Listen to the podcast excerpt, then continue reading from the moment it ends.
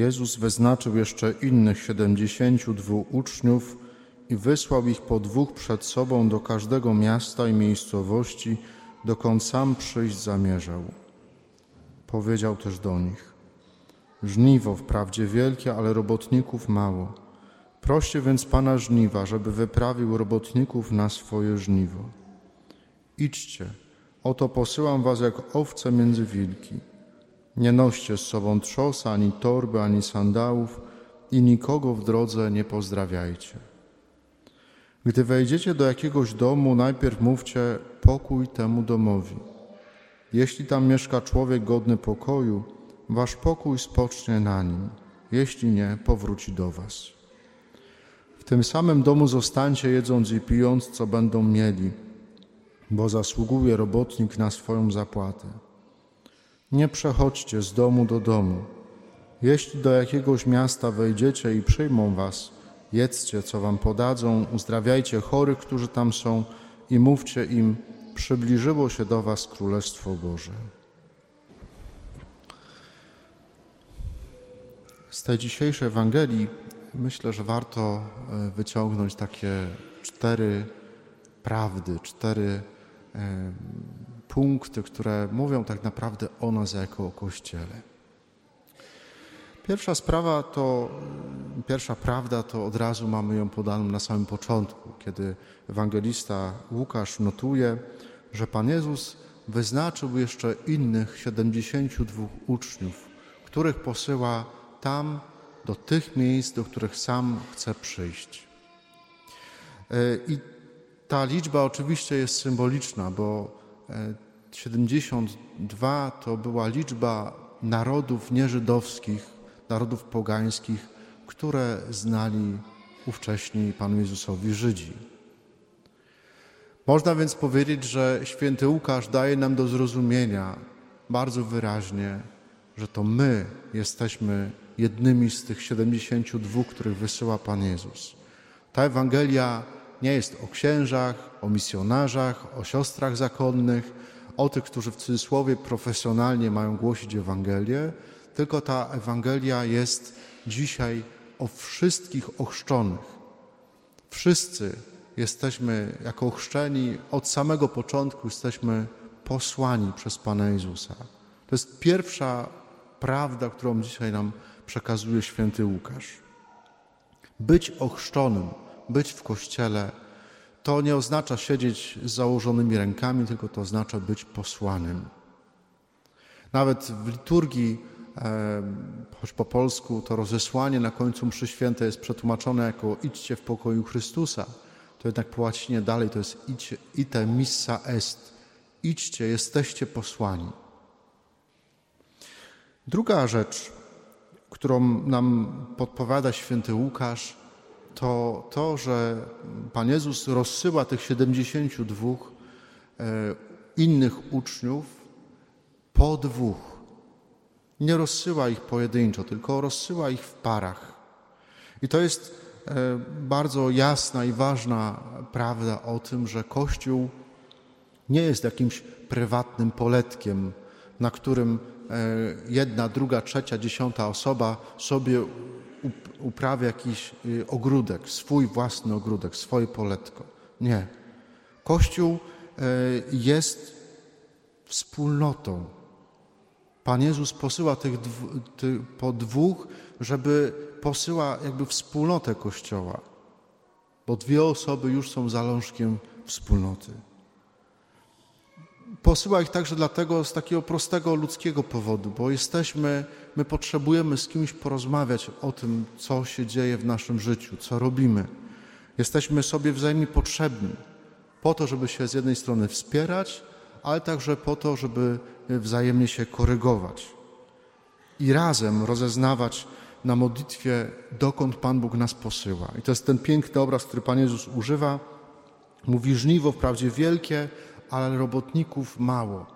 Proście Pana żniwa, żeby, e, żeby posłał robotników, wyprawił robotników na swoje żniwo. To proście Pana żniwa, aby wyprawił robotników na swoje żniwo. To jest nie tylko prośba o to, żeby było wielu tych posłanych, Ale to jest także prośba o to, modlimy się i rozeznajemy jako wspólnota, y, y, prosimy Pana Boga, Panie Boże, pokaż nam, gdzie teraz mamy żniwować. Pytam naszych rolników, jak tam żniwa, tu żeśmy już zsiekli, tu, żeśmy, tu jeszcze czekamy, tu już można zacząć pracę. Nie da się wszystkiego naraz, y, na, naraz wyżniwować. No po prostu nie da się. Więc Kościół jako wspólnota jest wezwany do tego, żeby my jako wspólnota Kościoła jesteśmy wezwani do tego, żeby modlić się, żeby prosić Panie Jezu, gdzie teraz mamy żniwować, w którym miejscu naszego życia teraz mamy zapuścić sierp, mamy zbierać plony. I po to, i to się też dzieje we wspólnocie, żeby był ktoś, kto, y, żebyśmy razem przed Panem Bogiem mogli stanąć, gdzie dwóch albo trzech jest zebranych w moje imię, tam ja jestem między nimi. Jesteśmy wspólnotą, wspólnotą ludzi posłanych. I dalej Pan Jezus mówi do swoich uczniów tak. Nie noście z sobą trzosa, ani torby, ani sandałów i nikogo w drodze nie pozdrawiajcie. I zaraz dodaje, tam gdzie w tym samym dół zostańcie, jedząc i pijąc, co będą mieli, bo zasługuje robotnik na swoją zapłatę.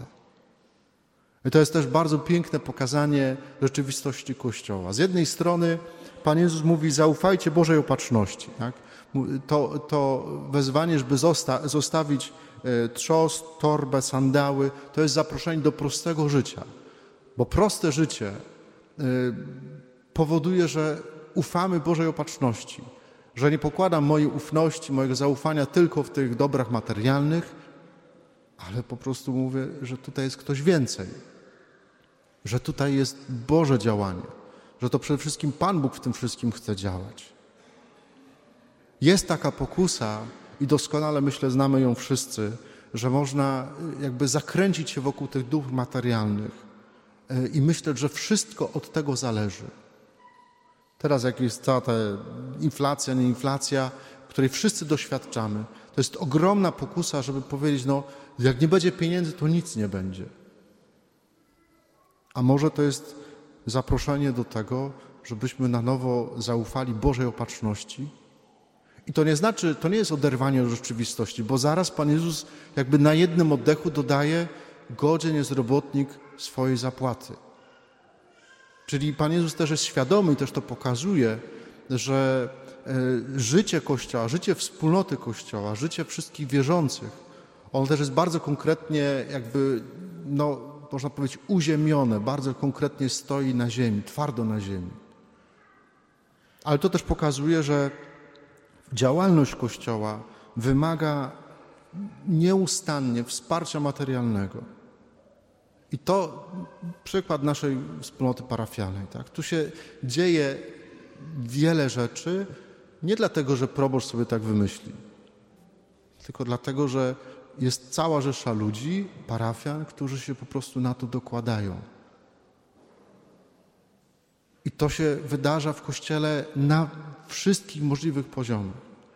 Kościół prowadzi nie wiem, szpitale, szkoły, co tam jeszcze robi, dzieło Kościoła, ale to się może wydarzyć tylko i wyłącznie dlatego, że jest cała rzesza ludzi, którzy po prostu się dzielą swoimi dobrami materialnymi, mówią: Chcę, żeby dokładam się do tego dzieła. I dzięki temu to dzieło może się dziać w takim wymiarze ludzkim. Nic się w Kościele nie wydarza, nic wartościowego, wielkiego się nie wydarza bez powierzenia się z jednej strony Bożej opatrzności, ale z drugiej strony przez, bez zaangażowania wielu wierzących. Nic się nie wydarza. I, I czwarta rzecz. Myślę, że jakby Pan Jezus tak podprowadza nas w tej dzisiejszej Ewangelii do, tej, do tego czwartego punktu, który jest niezwykle istotny. Pan Jezus daje, nie posyła, e, nie posyła tych 72 uczniów bez celu. Nie, idźcie tam, porozmawiajcie sobie ludźmi. Nie. On mówi bardzo konkretnie. Uzdrawiajcie chorych, którzy tam są i mówcie im, przybliżyło się do was Królestwo Boże. I to są niezwykle dwa ważne e, takie cele działalności Kościoła.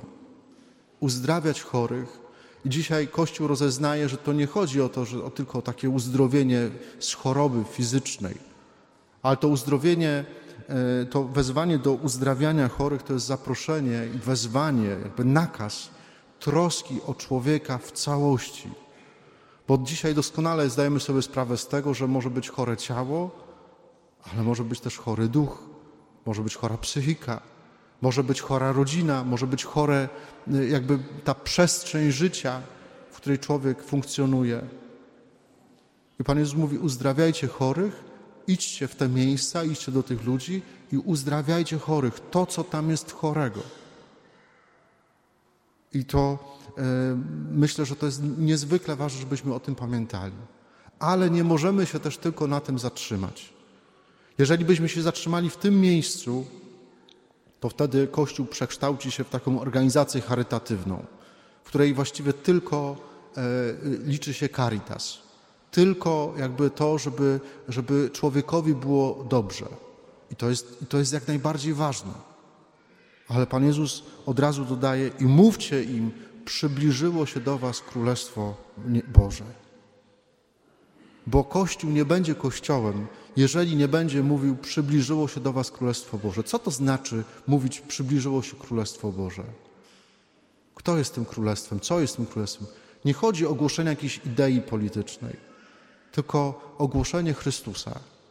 Jeśli w Kościele skupimy się tylko na różnych akcjach, nawet najlepszych, ale nie będziemy głosić Ewangelii, no to właściwie możemy to wszystko pozamykać. To to nie ma sensu. Bo głosić Królestwo Boże, nadchodzące, zbliżające się Królestwo Boże, to po prostu głosić Pana Jezusa. To głosić Jego Ewangelię. Jesteśmy wszyscy, jak tu jesteśmy ochrzczeni, jesteśmy wezwani do tego, jesteśmy posłani do tego, żeby być apostołami Pana Jezusa w tych wszystkich miejscach, do których nas Bóg posyła. Jesteśmy posłani jako wspólnota, nie jako samotni wojownicy, tak, że ja teraz tutaj, y, teraz się zacznie ode mnie zbawienie świata. Nie. My jesteśmy posłani przez Pana Jezusa i w stałej łączności z Nim, jako wspólnota Jego uczniów. Jesteśmy wezwani też do dobrego wykorzystania tych wszystkich dóbr materialnych, które mamy, ale z, też z takim mocnym akcentem na to, że to wszystko tak naprawdę jest w rękach Bożej opatrzności.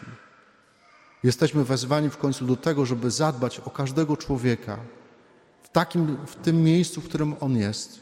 I co papież Franciszek często podkreśla. Ale jednocześnie jesteśmy wezwani do tego, żeby nie tylko zadbać o jego zdrowie ciała czy duszy, ale żeby zadbać o to, żeby do jego serca dotarła Ewangelia. Bardzo prosta katecheza o Kościele, myślę, że niezwykle inspirująca. Amen.